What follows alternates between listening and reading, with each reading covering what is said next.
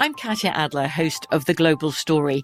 Over the last 25 years, I've covered conflicts in the Middle East, political and economic crises in Europe, drug cartels in Mexico. Now I'm covering the stories behind the news all over the world in conversation with those who break it. Join me Monday to Friday to find out what's happening, why, and what it all means. Follow the global story from the BBC wherever you listen to podcasts. Lucky Land Casino asking people what's the weirdest place you've gotten lucky? Lucky? In line at the deli, I guess? Aha, in my dentist's office. More than once, actually. Do I have to say? Yes, you do. In the car before my kids' PTA meeting. Really? Yes. Excuse me, what's the weirdest place you've gotten lucky? I never win and tell. Well, there you have it. You can get lucky anywhere playing at LuckyLandSlots.com. Play for free right now. Are you feeling lucky? No purchase necessary. Void where prohibited by law. 18 plus. Terms and conditions apply. See website for details. Hacks is back for season three, and so is the official Hacks podcast. In each episode, Hacks creators Lucia Aniello, Paul W. Downs, and Jen Statsky speak with cast and crew members to unpack the Emmy winning comedy series. You'll hear Hannah Einbinder and Jean Smart speak to their on screen dynamic, along with stories from the show's writer's room, on set antics, and creating the world that Deborah and Ava inhabit. Watch Hacks streaming exclusively on Max and listen to the official Hacks podcast on Max or wherever you get your podcasts. Hi, I'm Vanessa Bayer, and this is my brother Jonah, We're two siblings who love to talk about our childhood and nostalgia and how it shaped us into the people we are today. who are pretty good examples for the generations to come, if I do say so myself. Wow. Welcome to How Did We Get Weird?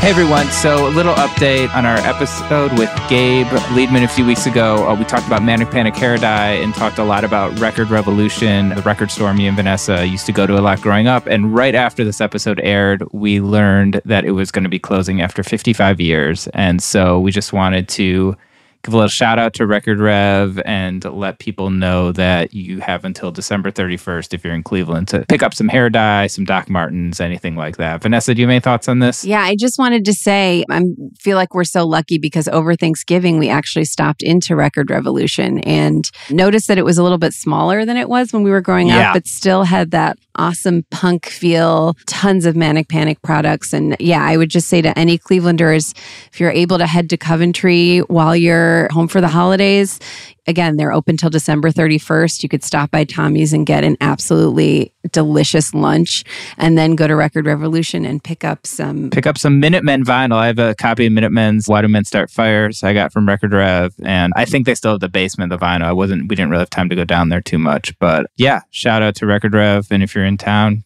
go check it out. They did not pay for this ad, but we just wanted to give a shout out because they were around for over 50 years. Jonah, I was thinking about our guest today, who we've known for a pretty long time. Something that I thought was kind of interesting is, you know, when you were in bands and stuff, like, you know, when I was in Chicago, you would always let me kind of do these roasts of your various bands. I think we've talked about these on here before, where I'd kind of give like dad jokes about your various bands, and the audience would be like really not into it. Yep. And then you would really encourage me, though, which probably helped get me to where I am today. Well, I don't know about that, but yeah, we started out, you know, the empty bottle in Chicago, you know, our famous joke, empty bottle, more like empty club. Yes. Because there was never anyone there to see us play. razzing you with that one. That was a good one. And then, yeah, I remember you doing it at St. Vitus with United Nations, Webster Hall. So we kind of worked our way up. And probably the pinnacle of you roasting a band on stage was our guest band, right? Yes, yes. And, you know, I looked for the notebook. I'm not saying I will never find it because I just have a lot of notebooks. I couldn't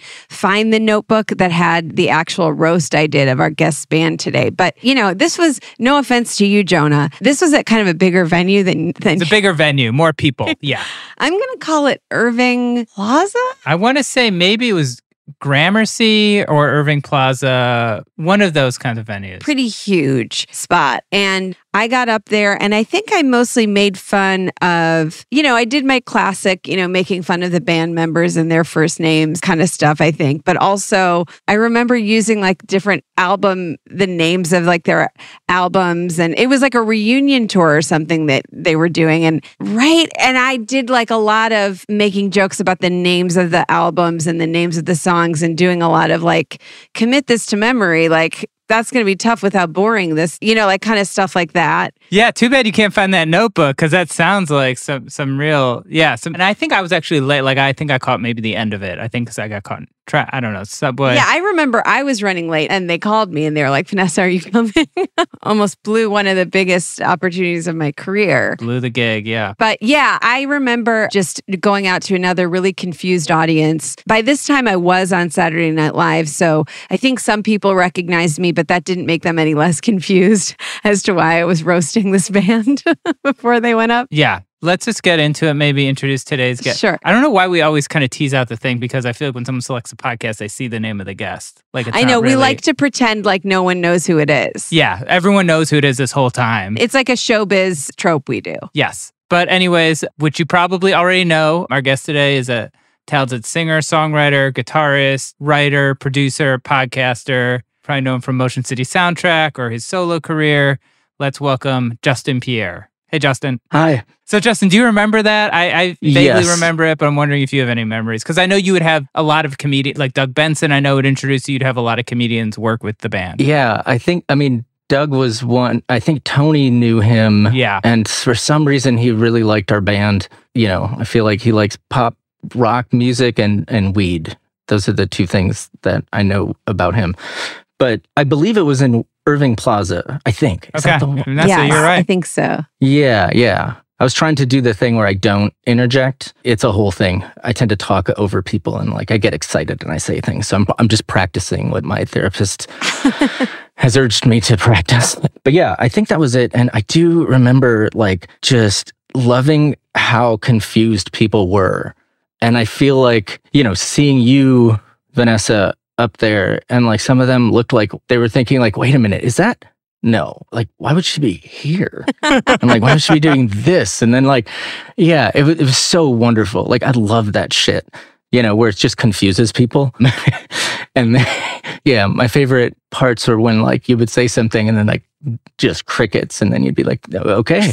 and then, you know, go to the next thing. But yeah, that was really. Kind of let them have crickets for a long time. Yeah. Yeah, it's good. Yeah, I could see Vanessa, a joke you like to do a lot, and I could see you doing with this band would be like Tony and Matt sound like little kid names. I'm sure I did that. A hundred percent. I'm sure I did that. That's like Yeah. one of your kind of standby roast jokes. Totally, totally. And the other thing to your point, Justin, is that like also like people either knew who I was and were like, why is she here? Or I think a lot of people still to this day, because we wear so many wigs and stuff on SNL, people still think like I look familiar to them, but they don't know why. So they assume it's because they grew up with me. Mm. And so, like, it just truly happened to me the other day. Like, someone was like, Did we go to school together? And I was like, No, I used to be on SNL. And they're like, Oh, okay, got it. like, that's my response now. But I think there were probably also people in the audience who were just like, Is that my old neighbor? like, people were just. what is she doing up there? Yeah. confusion across the board. Yeah, that's great. I think that was the show. Like, I was, this is the first time where I haven't written anything down and I didn't do any sort of research or prepare. Right. Because I tend to do worse when I have things on a sheet of paper. I think it's going to help me, but then I'm just like distracted and I'm not like good with the improv. And in fact, it terrifies me the thought of having to, in real time, speak and say things. I tend to like to go away for months at a time and write, right? That's how I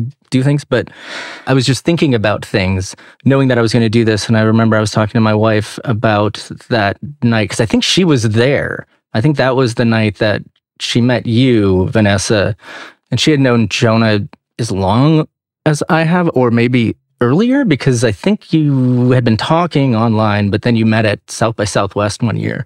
I think with Limbeck, maybe. Yeah, I think Vanessa, you thanked her for stopping your brother from drunkenly getting a tattoo. Oh, I think that's yes. what happened. Yeah. I was with Limbeck South by Southwest and they were all getting anchor tattoos. And I was like, let's do this. And they all got them. And I feel like Justin's wife, Lindsay, was like, Jonah, like, don't do not get this. Do you choose, like do you, I, I had no tattoos. Yeah. And like I felt like this was like kind of like you have a bunch of tattoos already. This you kind of add it. Add one like- on. It's Yeah. not going to make a big difference. Yeah, I think she was kind of like Yeah. maybe you don't do that, and I ended up not doing it. And uh, wow, so glad I didn't Yeah. do that. So you're welcome. Yes, thank you. Please thank her for me. That was very nice of her. But yeah, so that's really exciting. And yeah, so I guess we had you know your drummer Yeah. Tony on the on the pod before, and I was just thinking how crazy is it? We've known each other like 20 years because I think we met the Warp Tour 2002. Wow. Okay. And now it's 2022 because that was when I first worked for AP. And so that's Vanessa, that's probably around when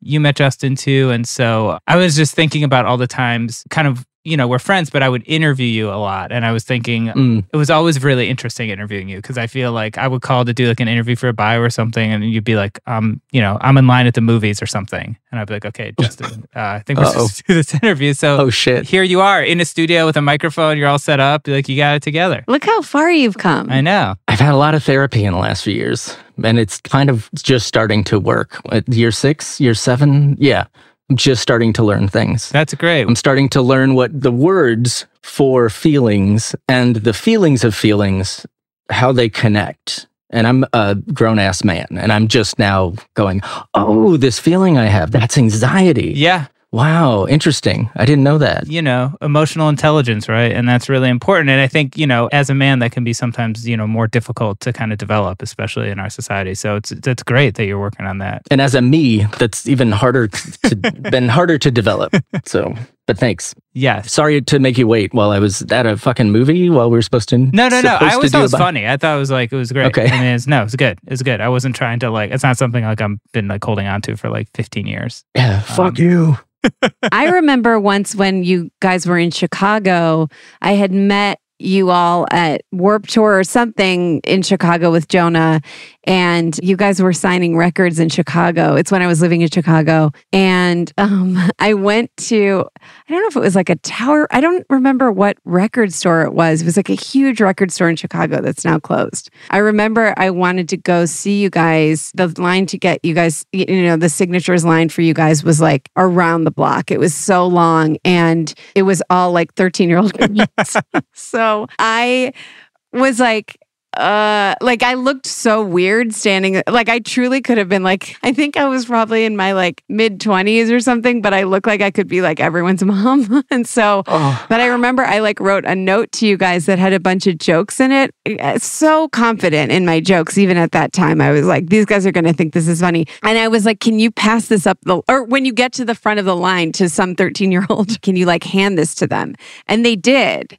And I can't remember who got it, but someone in your band got it. And I was so impressed that I had thought of that. But I also, for that brief moment of time, just looked like such a creep among like 12 and 13 year olds as an adult woman. Yeah, I don't rem- like. There's a lot I don't remember for many reasons. Mainly just being a, a fully function. I don't even know functioning is the right word. Fully fledged drug addict, addict, addict, Drug addict. drug addict. But yeah, and so like I don't rem. I mean, but it was weird because like when I was on tour, for the most part, I wasn't getting fucked up. It was when I went home and then like just had nothing to do that I would get all messed up. But so I don't like. I was thinking about this. I don't remember who I tell what to, so I may be repeating myself, but I try not to. But it has come to my attention that I repeat myself a lot these days. Join the club. There was a movie that came out recently that was six or seven years in the making. Chelsea Christer directed a film about the band The Matches called Bleeding Audio, and it's fucking amazing.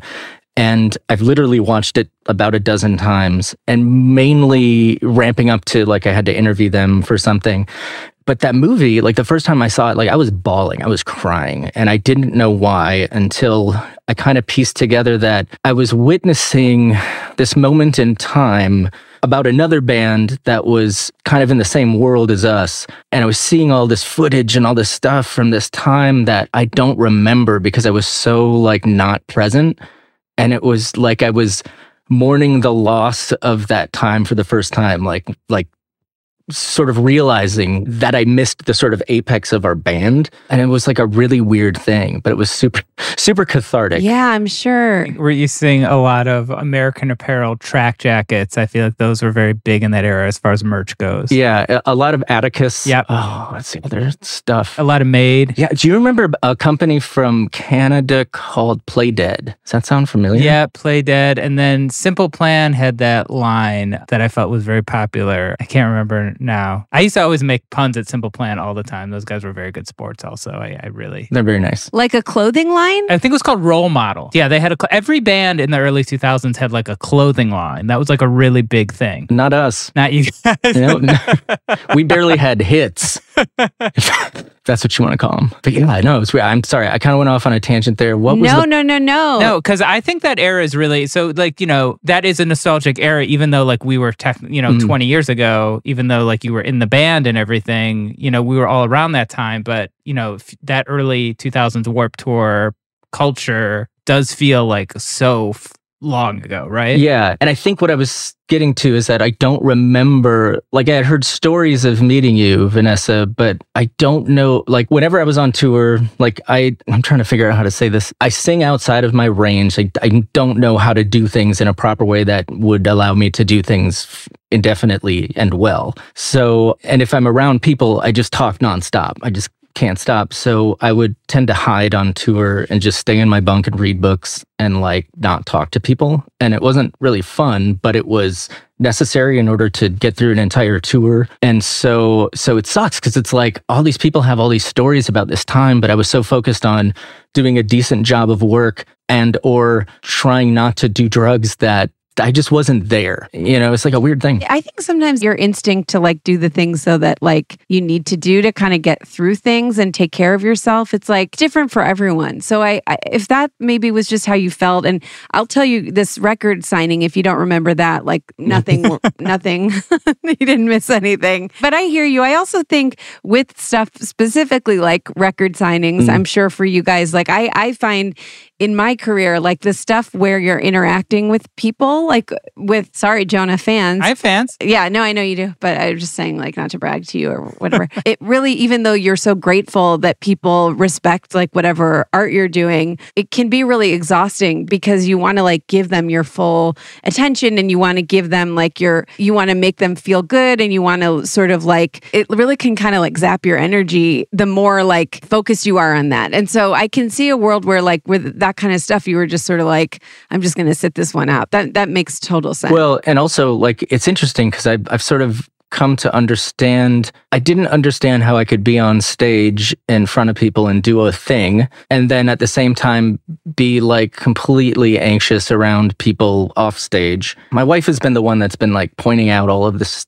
stuff that's supposedly obvious to everyone but me in that that is an introverted way of being yes. and that like some people get reinvigorated by being around people like get their energy from being around people and some people get their energy zapped from being around people and i think i am in that later category Yeah. and i'm i'm just starting to realize this now and it's like fuck like that would have been so nice to know a long time ago Yeah, uh, totally. A lot of, I think, performers are introverts. I mean, I feel like Amy Schumer always talks about that, how she's an introvert, even though she's so like charismatic and she has such a, you know, like this huge dynamic personality on stage. I think she likes to be by herself and she likes to like have her time to herself. And I think that's such a big thing with, I think I'm a little bit like that. I, I think I'm actually kind of an, an actual mix because I really do get energy sometimes out of being with people. But then I notice that if I'm given the option to sit at home and watch TV by myself and eat snacks, I, Right. Uh, nine times out of 10, I'm choosing that. Yeah. So- nine times out of ten you choose snacks oh, well, 10 times out of 10, I choose snacks. It just, it just depends how I'm eating them. Okay. if you're with someone or not yeah, All right, we're gonna take a quick break. We'll be back with Justin Pierre.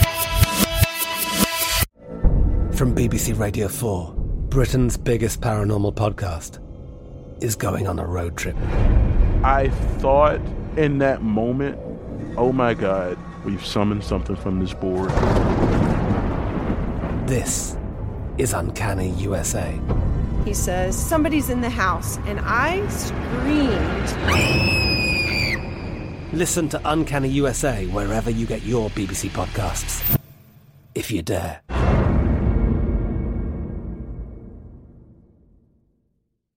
Is Ryan here, and I have a question for you. What do you do when you win? Like, are you a fist pumper? A woohooer, a hand clapper, a high fiver. I kind of like the high five, but if you want to hone in on those winning moves, check out Chumba Casino. At chumbacasino.com, choose from hundreds of social casino style games for your chance to redeem serious cash prizes. There are new game releases weekly, plus free daily bonuses. So don't wait. Start having the most fun ever at chumbacasino.com. No purchase necessary. VGW Group. Void were prohibited by law. See terms and conditions. 18 plus. Hacks is back for season three, and so is the official Hacks podcast. In each episode, Hacks creators Lucia Aniello, Paul W. Downs, and Jen Statsky speak with cast and crew members to unpack the Emmy winning comedy series. You'll hear Hannah Einbinder and Jean Smart speak to their on screen dynamic, along with Hacks writer and actor Pat Regan, on how their improv experience helped them when shooting scenes and what it was like writing scripts for specific actors. You'll also hear from crew members like the costume designers on what it was like creating the world that Deborah and Ava inhabit. Hear stories from the show's writer's room, on set antics, and more. Watch Hacks streaming exclusively on Max and listen to the official Hacks podcast on Max or wherever you get your podcasts. All right, and we're back. So, Justin, you know, we are thinking about topics for you today. You sent a huge list of topics, which was incredible. And you picked none of them. And we picked none of them because I had one in mind because a long time ago, you and and Lindsay had a podcast called Book Narcs. I think it's still technically out there somewhere, but yeah, I have not. We keep talking about maybe doing it again, but neither of us, yeah, I'm not good with anything technical. Anyway, continue. I think you should do it. I think I can't remember if we talked about this, but it was basically like you would have guests on and talk about like their favorite books. Is that Mhm. Yeah. So yeah. So I was a guest. I think we talked about I think I read like a Richard Brautigan short story or something, but I think we talked about choose your own adventure books. Okay. Yeah.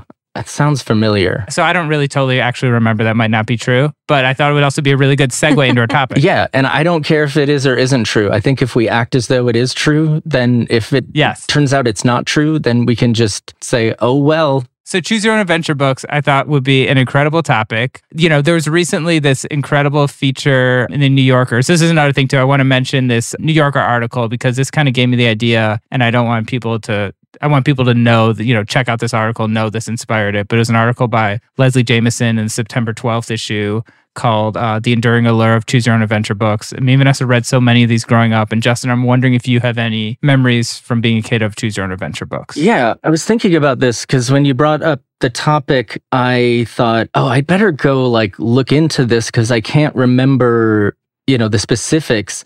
But then I think we talked and I was, and then you're like, oh, don't worry about that. And so I think I started thinking more along, I guess, like outside of the book, so to speak. But I'll get into that in a minute. What I do remember was like, I had tons of these. And I believe the ones I had were all these like, they were white covers with like, some kind of image on them, but they all, it almost felt like a box set, but I don't think I got them all at the same time. I thought I slow, they slowly like kind of came out.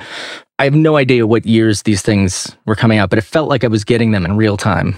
But the main thing I remember is just like the horribly graphic deaths that would occur. Like you take a wrong turn, and you fall into an endless pit that goes on forever or something just like horrifying, right? Yep. So in a way, this is kind of depressing and not very light. but yeah, it was like my memory of it is that it, I remember being very frustrated at the fact that I would be going along reading this story and then suddenly I'd just like have a horrific death. And then what would make it worse is I would start again and I'd end up in the same death, but it would be from a different roundabout way. Right. And then I remember at a certain point, I was like, fuck this. And then I started finding endings I liked and then reverse engineer my way backwards to figure out the path to get to a decent ending which to me that's very interesting because i think that says something about the way that i tend to function in the world and this is something through therapy i'm also starting to realize is that i tend to understand things retroactively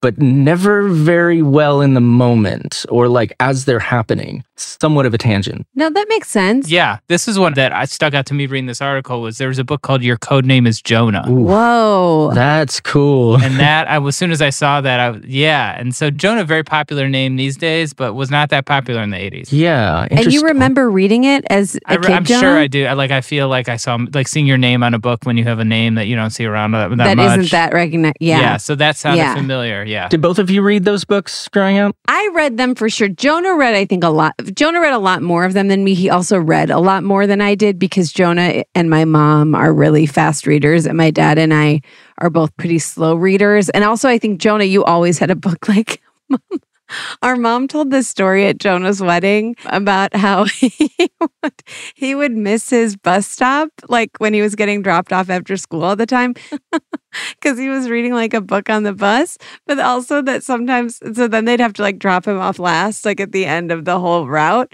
But then also that he would come he would come off the bus reading a book and he would fall into this like ditch in front of our house that was part of our like septic. It was like all grass. Like it wasn't like anything dangerous, was but he would just fall right into this ditch. You know. Reading and then would just keep reading. So cute. Also, he would talk like this. We have a video when he was really little and he'd go, I'm Jonah. Sorry, that's how you talk, Jonah. Do you remember when there was a car that crashed into that ditch? Like these kids. I will never forget it. Sorry, Justin. Don't mean to interrupt, but Sorry, but Justin.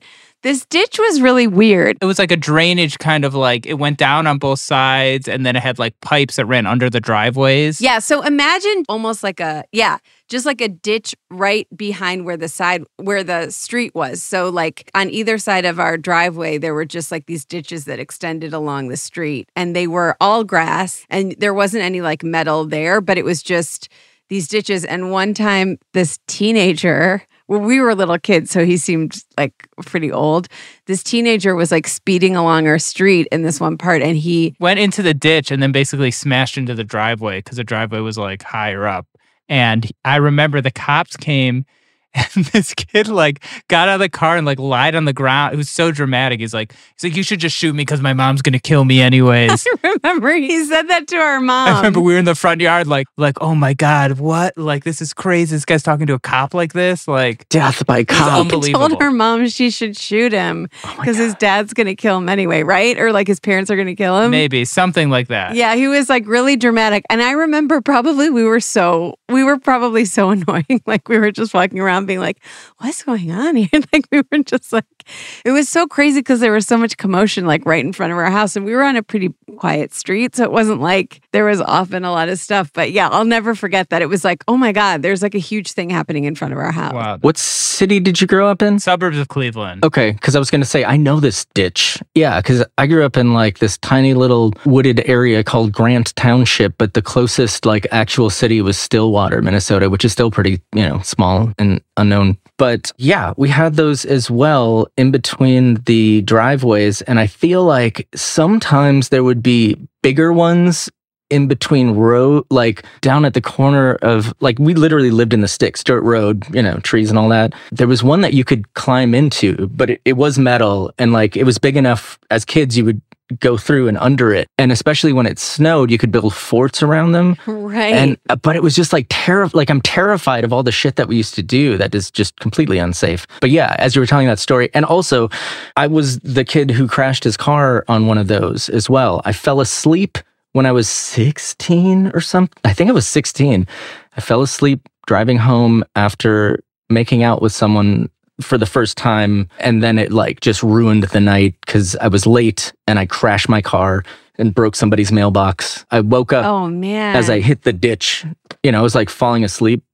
Stupid, but I don't know why I told you all of that. Well, we were talking about this exciting ditch story in front of our. It's so crazy, Jonah, that we both remember that. It was. It felt so insane. Yeah, that was wild. Well, Justin, you've got a, a car ditch story too, which is pretty incredible. Pretty incredible. I mean, I think that, you know, the idea of this article, and this article in New Yorker is really cool too. It's because it's written as a choose your own adventure book. You can kind of skip ahead, skip back. I think like one of the things it talks about is like the ability, like when you're a kid, you don't have like that much power to make decisions, mm. and how the book kind of gives you that ability. I mean, Justin, do you have any, does that bring up anything for you? Because Oh man, I love this. I lo- let's get into the psychology of it. When I grew up, nobody like listened to me or wanted my input, like in terms of a family. And I have three siblings, so that totally makes sense. I think you know they're just trying to get through the day. My parents, and I guess I don't know where I'm going with this, other than to say that like learning how to be mad at them. But also love them. Like, I never understood that you could do those things at the same time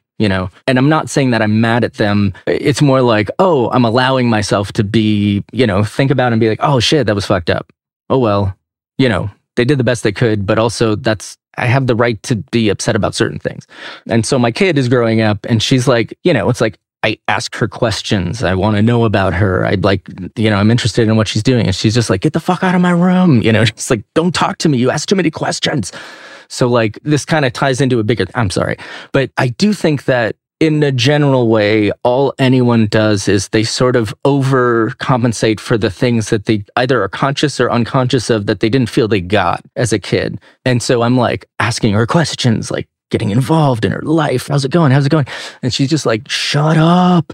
So I feel like moving forward, she's going to be one of those people, if she has kids, that just kicks them out in the backyard and says, go be free. I'm not going to bug you. You know, so it's just interesting. What about you two? Like, in terms of, I want to say, like, do you feel that you both had a similar upbringing, or do you feel like you had kind of slightly different upbringings, even though you had the same people? That's a good question. I don't know, Vanessa, what do you think? Well, I think that you were treated like as the older kid, like you, well, it's interesting. I feel like as the younger kid, I don't know. Well, I think, you know, we were very different. We were very different. Like Vanessa was, you know, much more conscientious with like schoolwork, studying, getting good grades. I feel like I was smart, but I didn't really care that much about that stuff. I was more interested in playing guitar, going to shows. So I think we just had very different kind of priorities, I guess, if that makes yes, sense. for sure. For sure. You did read a lot more than me. And it's interesting. Choose Your Own Adventure books. Guess what year they were created in? Published. The first one was published. 79? Was it 79? Yeah. Guess what year that also That's is? That's when I was born. Yeah. So yeah, the uh, year that you were born. That is true. I think though, like there is, you know, something to what you're saying, Justin. But I also think that like with these books, you know, it's such an interesting time when they came out because, you know, there were like three things to watch on TV. Like there just like Mm. wasn't that much to do. And so this idea Yes. of having this interactive kind of adventure and also being at reading, like you're also able to use your imagination. I think like that was so Yeah. so incredible, incredible to me. Yeah, and also the point of this book wasn't just the first choice you made. It the purpose was getting to go back and try different things and make different choices. Yes, yes. And then it gets into this idea where there were some books where there was like a really cool ending that you could only get to by cheating. Like it was just like a random one that no oh, actual path would lead you to it. Wow. And so people would find it and like, yeah. It's interesting. Like I think what you were doing, Justin, what you were talking about before, where you would like find the ending you want and then like reverse engineer to get there. I think that's probably was partially intentional on the people writing the books that it was sort of like you were like figuring out you could do that. And that's another lesson is like how to like know where you want to end up and how to get there. Like i think it's all sort of part of the experience of those books even though as kids we might have thought that that was like cheating. Yeah, because there, uh, like for me at least, it felt like there was a lot of rules. I just couldn't keep track of them all, like just in life, right? Yeah. Sure. Yeah. And I somehow was always getting in trouble and I didn't understand why or how. Like it just didn't make sense to me. But that's interesting that you bring that up, that it was potentially intentional and that like it's very subversive in a way. Yeah. And and it's great like to get kids to think differently. Like this just reminded me of something. When she entered like, you know, real school, like she had a teacher that sent something home. I think it might have been first grade or yeah, it was last year, was saying like, hey, there's many different ways to do math. And I was like, what? Hmm? And um, so she said, have your kids explain like how they did it.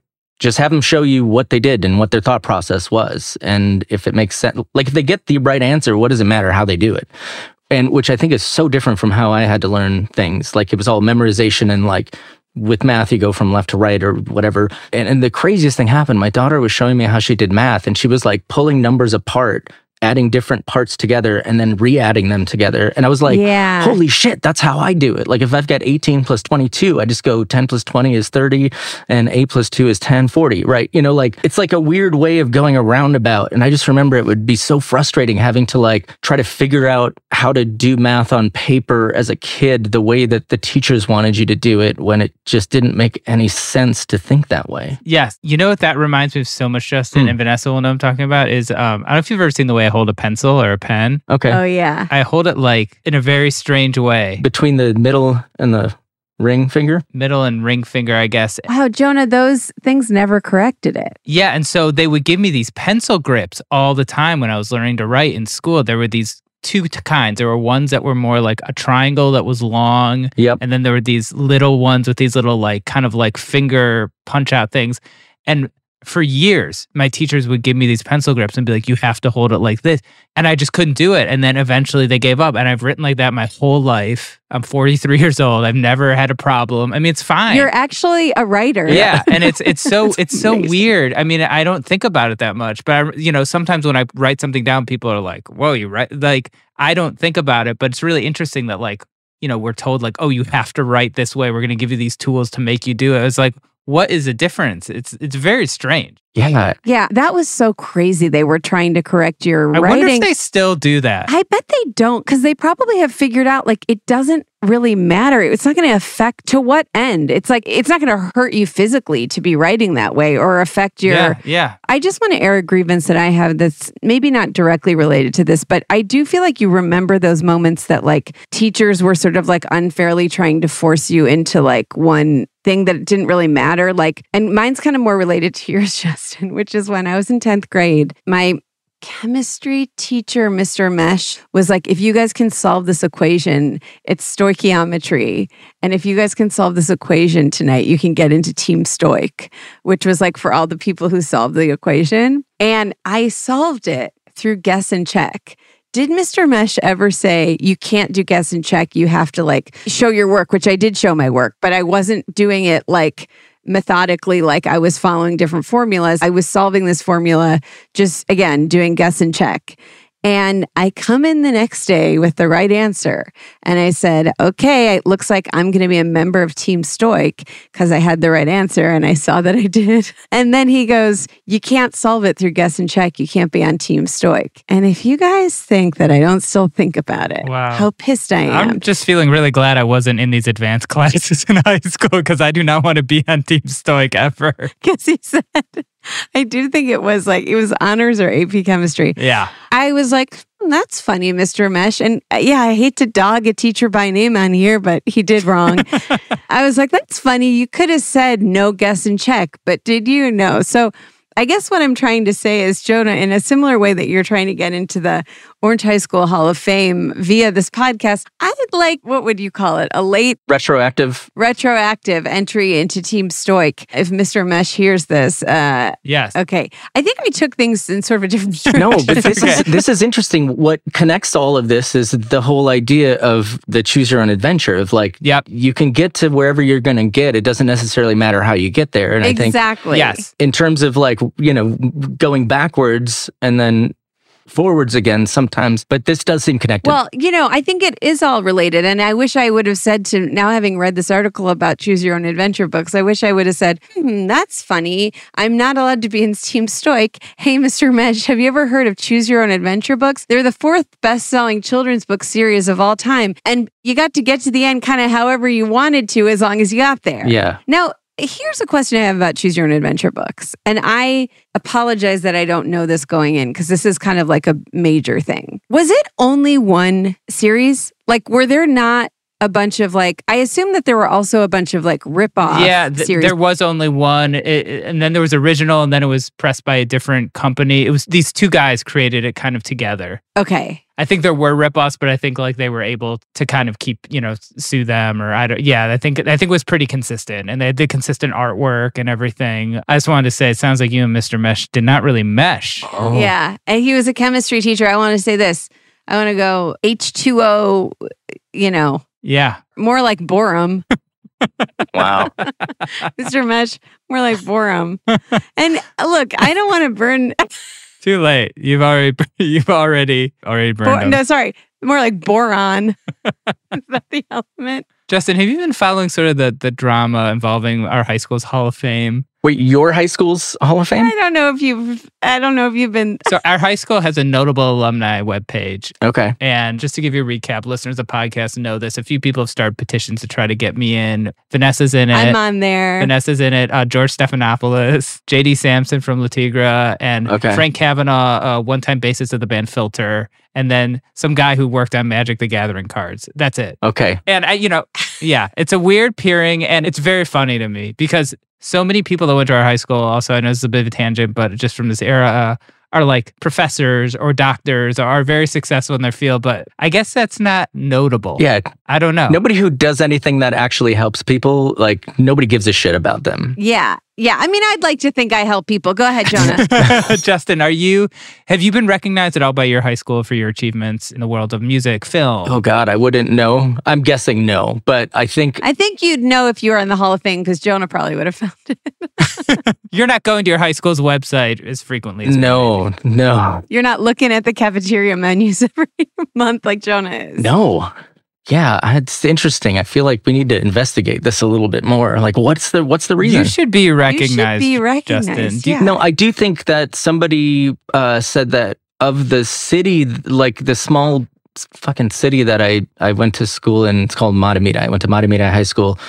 And I think, shout out. Oddly, on Wikipedia, I think Uh, my name is mentioned. And what's weird is that my brother in law is mentioned as well because he played professional football for a little bit. Okay. And so two of us are basically in the same family, which I thought was interesting. Wow. That's all I know. Do you guys have a star? Isn't there that venue in Minneapolis that has all the stars? Oh yeah, First Avenue. Ours is right above the depot, which is the eatery, which totally makes sense. Still, you got a star on, the first down. Fuck That's yeah. pretty impressive. Yeah, I think they paint over them every once in a while, and they add other people, but we haven't been painted over yet. So that's That's incredible. that's a good sign. But yeah, I think you have to sell it out. We were never allowed to play there when we were starting out, and so the first time we played there, we sold it out, which I think was pretty cool. Yeah. because we tried really hard to get in there. And it was like the place that we'd see all of our favorite shows, favorite bands growing up, you know, Josh and I living here. And yeah, and it's still like, I mentioned this on stage recently when we did the last tour. I think it was the first time that I had played there and I wasn't completely like nervous to the point where I couldn't, like, you know, I was just freaking out. I, I was actually kind of present. Yeah. Which was wild. I had never really felt that before on that stage because it just, you know, it's one of those places. I don't know if either of you had those where it's like, it just doesn't feel right for me to be here, right? Like, I get, you know, Well, I'm pretty entitled, but okay. no, I get you. I hear what you're saying. Yeah, and, and Justin, you know, you're reminding me. Speaking of nostalgic, you know, we're about to take a break. I remember getting the original Motion City soundtrack demo inside of a floppy disk, Ah, and then I think I've a reissued one inside another floppy disk. yeah. That was the, I think, was that the 10th anniversary? I don't know. I don't know. No, was that a, mo- I, yeah. Some kind of thing, but that's pretty nostalgic, right? Sending a, a record inside a, a, floppy disk, and I guess it worked because then you got on the yeah the wall. and i think uh, either josh or jesse or both of them look my job is to write lyrics and melodies and play guitar and sing i think i'm pretty much shit at all of the other aspects of this job and so yeah I, i'm pretty sure josh and jesse came up with that idea one of them or both of them but it was still pretty cool Well, speaking of the 80s, I just want to say that Choose Your Own Adventure books peaked in the 80s, but for our listeners to know, the franchise still sells about a million books a year. Not bad. Wow. So you can still get them. And if this makes you feel a little better about, you know, stuff with your kid, Justin, you know, the concept of choose your own adventure books originated from this guy who would tell bedtime stories to his daughters, who would request for the protagonists in his stories to do different things. So sometimes that back and forth leads to choose your own adventure books in the case of that it did. That is wild. Only because every time I tell my daughter a story, she gets mad at me and changes the ending because she says that all my stories are, they just end sad or badly. This guy's daughters probably said that too. And then he made a bunch of different endings. And look at him now, fourth best selling franchise of those things in the world. So you're telling me I should start writing? Yes. Okay. I'm going to write books now. Start writing. I will play music no more. Or you could become a high school science teacher. Yes. It's up to you. Look, I want to say again to Mr. Mesh, uh, I don't, as a teacher, I thought you were great. I just, I'd love retroactively for this wrong to be righted because again, you never said you can't use Gus and checks. And we're So going to you- take a quick break and we'll be back with Justin Pierre. I'm Katya Adler, host of The Global Story. Over the last 25 years, I've covered conflicts in the Middle East, political and economic crises in Europe, drug cartels in Mexico. Now I'm covering the stories behind the news all over the world in conversation with those who break it. Join me Monday to Friday to find out what's happening, why, and what it all means. Follow The Global Story from the BBC wherever you listen to podcasts. Hacks is back for season three, and so is the official Hacks podcast. In each episode, Hacks creators Lucia Aniello, Paul W. Downs, and Jen Statsky speak with cast and crew members to unpack the Emmy winning comedy series. You'll hear Hannah Einbinder and Jean Smart speak to their on screen dynamic, along with Hacks writer and actor Pat Regan, on how their improv experience helped them when shooting scenes and what it was like writing scripts for specific actors. You'll also hear from crew members like the costume designers on what it was like creating the world that Deborah and Ava inhabit. Hear stories from the show's writer's room, on set antics, and more. Watch Hacks streaming exclusively on Max and listen to the official Hacks podcast on Max or wherever you get your podcasts. Enjoy all your favorite sports like never before at BetMGM. Signing up and playing is so easy. Simply sign up using code Buckeye and receive up to $1,500 back in bonus bets if you don't win your first bet. When you register with BetMGM, you can get instant access to a variety of parlay selection features, live betting options, and the best daily promotions in the business. And with BetMGM at your fingertips, every play and every game matter more than ever. Place your moneyline, prop, and parlay bets with the king of sportsbooks today. Sign up using code Buckeye and receive up to $1,500 back in bonus bets if you don't win your first bet. That's right, up to $1,500. Again, sign up using code Buckeye and receive up to $1,500 back in bonus bets if you don't win your first bet. BetMGM and GameSense remind you to play responsibly. 21 plus and present in Ohio. Subject to eligibility requirements. Rewards are non-withdrawable bonus bets that expire in seven days. Gambling problem? Call 1-800-GAMBLER in partnership with MGM Northfield Park. That's 1-800-GAMBLER.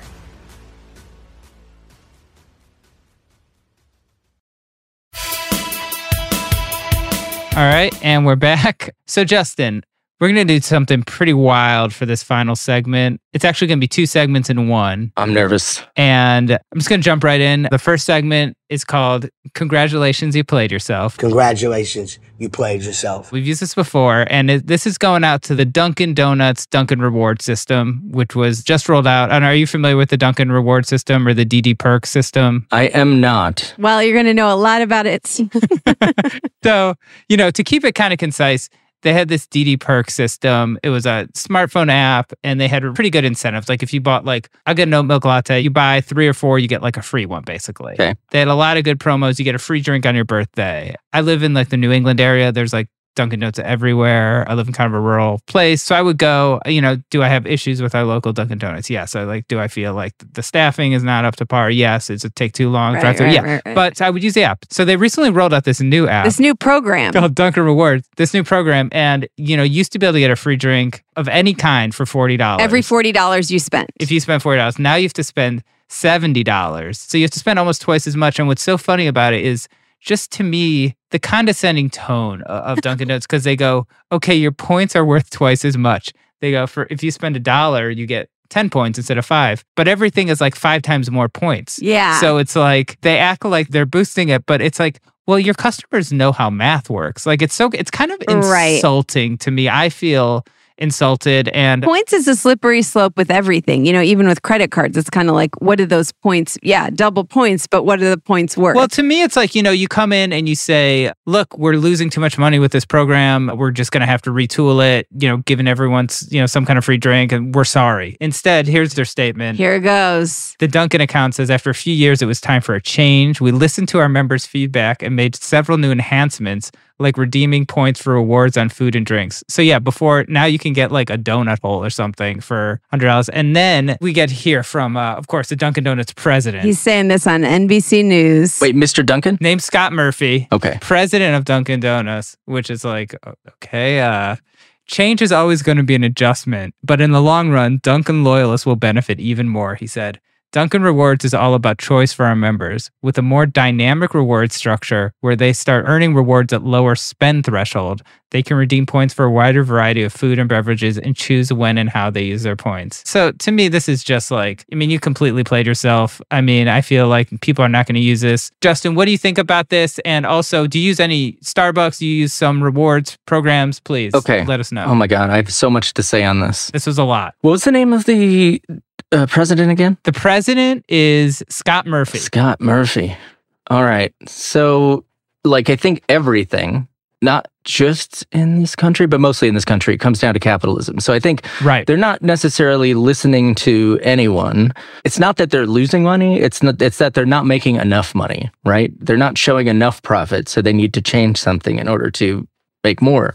And look, I don't know anything. This is just you know, I think if you look at how things work in this country, yeah, it's all about money. And I think when they use words like threshold, what what was it like? They use all these fancy tech speak, you know, threshold, whatever. But like the way that it's worded, it's just it's a dynamic reward structure, Justin. Dynamic reward structure. It's like if you combine a bunch of, and I guess I should listen to myself here, but if you combine a bunch of like you know vocabulary words all together, it, like it's going to confuse people. I say all this, and yet I definitely use the Starbucks app mainly because I'm addicted to the nitro cold brew. Yeah, sure. sure. And I- I don't know if it's a joke or not, but yeah, I like the way that it tastes. And so that's why I, I go there. Do you use the app like, oh, I'm just using it, I'm going there? Or do you think about the app when you're not using it? No, it's just like I don't think about, yeah, ask my wife. I don't think about anything. Okay. I just sort of am. That's kind of where you and Jonah are different because I think Jonah thinks about the app all the time. In fact, I just want to say that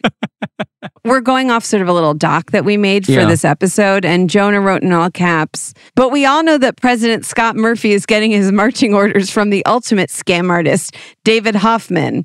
And then Jonah wrote, as a bullet point, talk about how CEOs always claim to be part of the quote unquote crew, but are the business school MBA elite. And then Jonah found this evidence. Let's back up a little bit. So this is a great segue into a, a sub segment called CEO Takedown, CEO Takedown. which is very popular. Okay, got it. Sorry, I and almost. so no, this is great. And so um, CEO takedown. CEO takedown. And so I had to Google who's more important, a president or a CEO. Okay, yeah, Because yeah. I was like, Dunkin' Donuts actually has both. CEO, right? It is CEO. A lot of times it's president and CEO, right? Yeah, so a lot of times they're the same person. If there are two, then the CEO is like slightly higher up, like the CEO. That's what I figured. Okay, okay. the CEO is this guy David Hoffman. okay, here goes.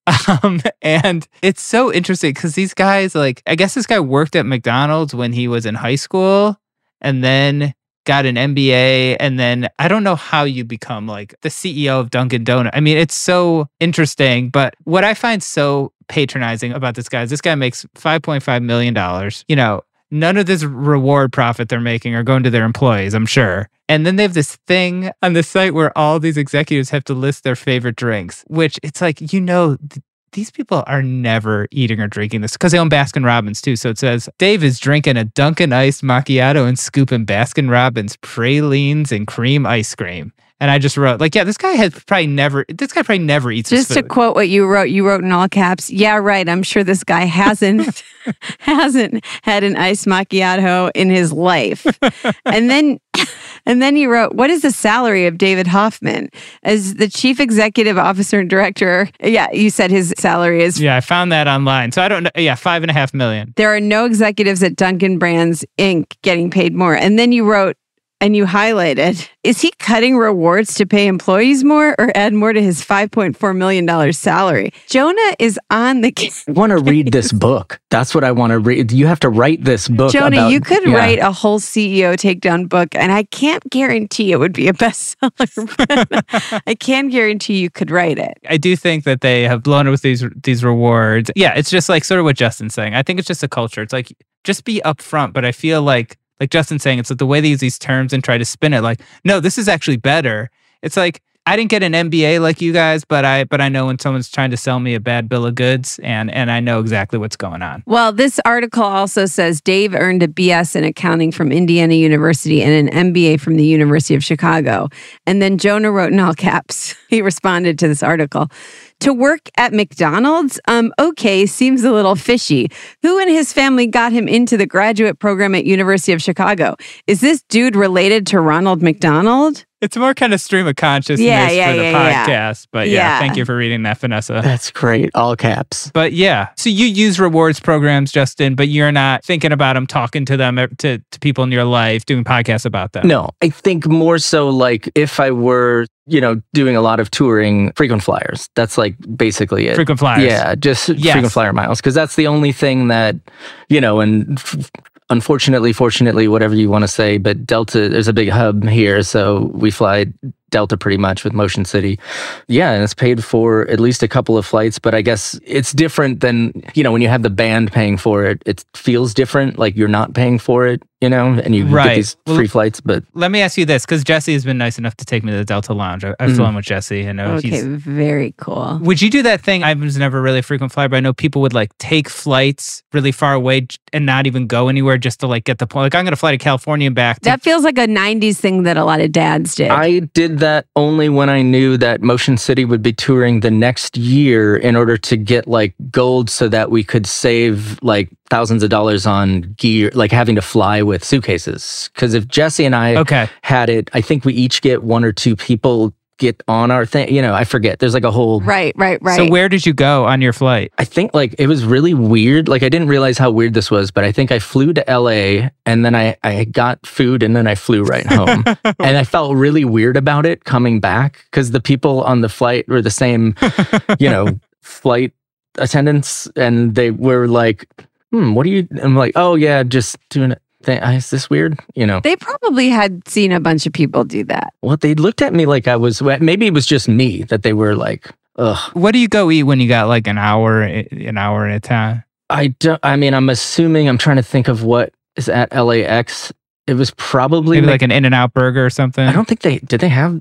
uh, This was a long time ago, but I, I'm assuming it was probably something like McDonald's. Okay, so you didn't leave the airport at all. No, no. I think my flight was like, oh god. I'm like, yeah. I I don't really get embarrassed about too many things, but this is kind of embarrassing. I don't think you should be embarrassed at all. I think would. it's smart. I would be proud. It's more about the McDonald's than the flight.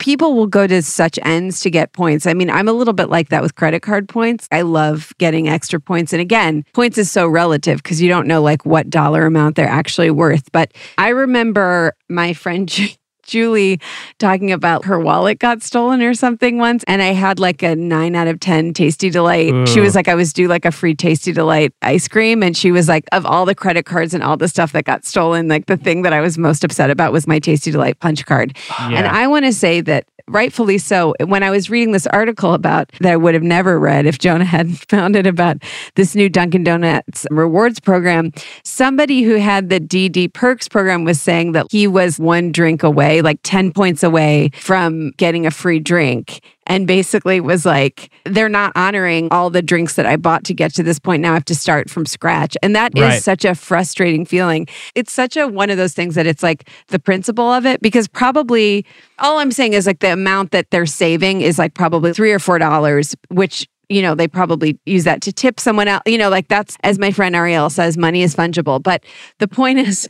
Which I'm not totally sure what it means. But the point is, it just is the principle of I spent all this money. I spent my $40 or whatever to get my $4 free drink. And like, you're not going to give it to me. It, I do think that that is, Yeah, well- they should be honoring the DD Perks members. They should. And I want to say, if David Hoffman, CEO, is listening, Which he probably is. which he probably is, my birthday was like, I don't know, like two, three weeks ago before they switched over, and I got my birthday drink. And, And you do it again. right before they discontinued it, and I do it again. And David, I say, Happy birthday to you. Yeah, more like crappy birthday. Because also, that's the other thing that you didn't mention, Jonah, is that this new program, not only do you have to spend $70 to the former $40 to get a free item, but also no free birthday drinks. No free birthday drinks. You get like double or triple points, but everything is like four times as many points, anyways. So it's I guess it's like the announcement we would have liked to have heard, I think, is from David Hoffman was look, with inflation and, and a lot of things, we had our rewards program was so good. You know, we had to cut back, but we still really value our customers and we still want to give you rewards. But hopefully we'll be back to the regular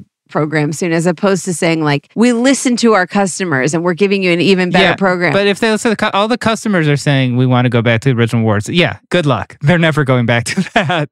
They're going to give up profits. No, no way. yeah, yeah. It's like our dad used to say, I want a million dollars, but life isn't fair. Is that what he said? Something like that. I don't remember. It's not possible. So, Justin, any final thoughts on you know this whole controversy? God, there's a lot of thoughts, but I, I was trying to just listen, which is not something I'm great at. And not fall asleep. No, I did not say that. No, this is I'm serious. This is riveting. I want to I want to read a whole book about various CEOs and what's wrong with, you know, these rewards programs. You know, you're just enabling Jonah. That's is I'm a champion. I celebrate your entire catalog. Okay. Well, thank you. Yes, it's you know it's one of my favorite things to do. Is just and and you know if you get really bored, Justin, there are like s- websites like CEO News and stuff, and you can really get the insights. Jonah, who would you say you're taking down in this segment specifically? Is it David Hoffman or is it Scott Murphy. I don't know. I mean, kind of both. I mean, I feel like David Hoffman just kind of just because he technically is the CEO and the Right. segment's called CEO Of Takedown, course. but but hmm. Murphy is the guy who made the statement, which it's just like, no, no, it's better. We're giving you what you want. It's like, don't tell me what I want. Yeah, yeah. Because you don't know, you know. And by the way, obviously I want a better deal and you're giving me a worse one. Yeah. And maybe you should go meet up with Mr. Mesh and you guys can talk about yeah. You yeah, know, maybe hey, h- how to rip off the little guy. Hey, Scott Murphy, by, by that math, maybe you'll get into the Stoic Club. Maybe you got my slot. Well, guess what? It wasn't fair then. It isn't fair now. Okay, Justin. Wow. Where can people find you online? What's going on with your musical career, the band, solo stuff? What can you, anything to promote? It's just it's a hot pile of trash right now. Uh, no, I believe I just announced uh, the fourth of a four part EP series thing I was working on. That one's called Permanent Midnight, and I believe it comes out in December, the full thing. But I think there's a song out called House of Strangers. But yeah, we just did some Motion City shows. I don't I that I don't really have anything going on. I'm just kind of doing dad stuff. Where can people find you on social media or anything like that? Oh God, I have pretty much stopped doing everything. Good for you. I hate it. I hate it. I I understand that. yeah. I I, I mean, that. well, I will say that I love interacting with people one on one, but it is really hard to keep up. Not that I'm that popular, but I think people know that I respond to them, and so Right, right, right. I responded like 98% of the people who write to me. And like I stopped, and Instagram is mainly where I kind of focus my attention because I just, uh, Twitter seems like a, a cesspool of sadness and right. Facebook is like tumbleweeds. I don't know. But yeah, so I think it's JCP MCS is Josh set that up for me years ago. They shouldn't send you a message unless they want to. No, send send messages. I just I'm it may be 6 months before I get I get to them. But I Yeah. yeah. I don't know. I probably should be promoting shit, so maybe I will start up again, but yeah, I think JCP MCS or Justin Courtney Pierre is where most of my stuff is. And I don't know that people like still look at websites, but I put together all this weird shit with like playlists and film tr- references and interviews with authors because each of these EPs is sort of has a bunch of information associated with them and the titles of each of these EPs is also a title of a book. And I highly recommend all of the books. They don't necessarily have anything to do with the books but the titles the wording of the titles makes sense to me. But if you get into that shit and you like what I do then you might want to go to the website and just look that up. Because I think I got sick of uh, I've always been very honest and just like talking about things and I feel like I don't really want to talk about my music anymore just sort of like allow people to figure it out on their own. I just feel like i even as i'm saying these words now it's like i i feel in my head i feel like i'm ruining things by talking about stuff. And i don't know. It's just a weird thing. I don't know what that is but It's hard to promote stuff without it feels kind of can feel kind of like a weird feeling. But as long as you're not promoting, you know, the DD Perks program, I think Oh, you're going to be just great. Yeah, yeah, that's what I'd say. i don't think i've ever eaten there on purpose or drank anything Well, don't tell our dad that because I will say this. I think he's in for whatever program comes next because no one has been a bigger fan of the those breakfast sandwiches than our dad. Eh, there's no one that i would rather go there for the first time with than your dad so Oh yeah, he'd tell you. Next time you're in Cleveland, maybe we can set that up. can we like do a pilgrimage to dunkin' donuts Oh my gosh. Oh, that would yeah. be incredible. Big That'd time. be great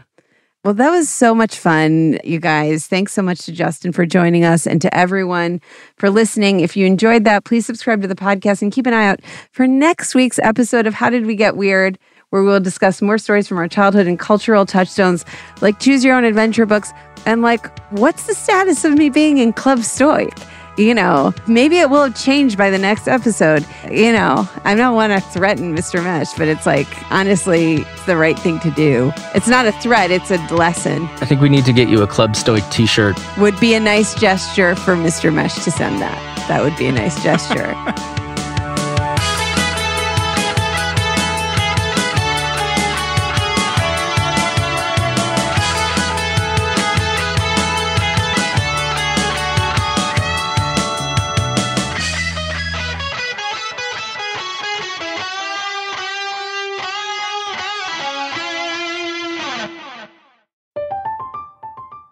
I'm Katya Adler, host of The Global Story.